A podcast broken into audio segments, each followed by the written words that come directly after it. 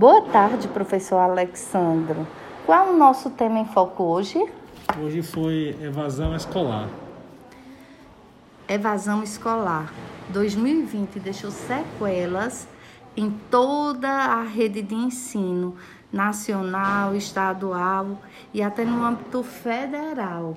Mas os gráficos apontam que os maiores prejudicados mesmo são os estudantes do ensino fundamental 1 em nosso estado. Tem o fundamental também, dois também, que eles também foi atingido também. Um índice alto de atividades não recebidas, né? Isso. E se ainda formos olhar a questão da receptividade, para além da receptividade, vamos perceber que o problema se agrava mais ainda com a resposta, o feedback que o menino não teve oportunidade de retornar para suas redes de ensino.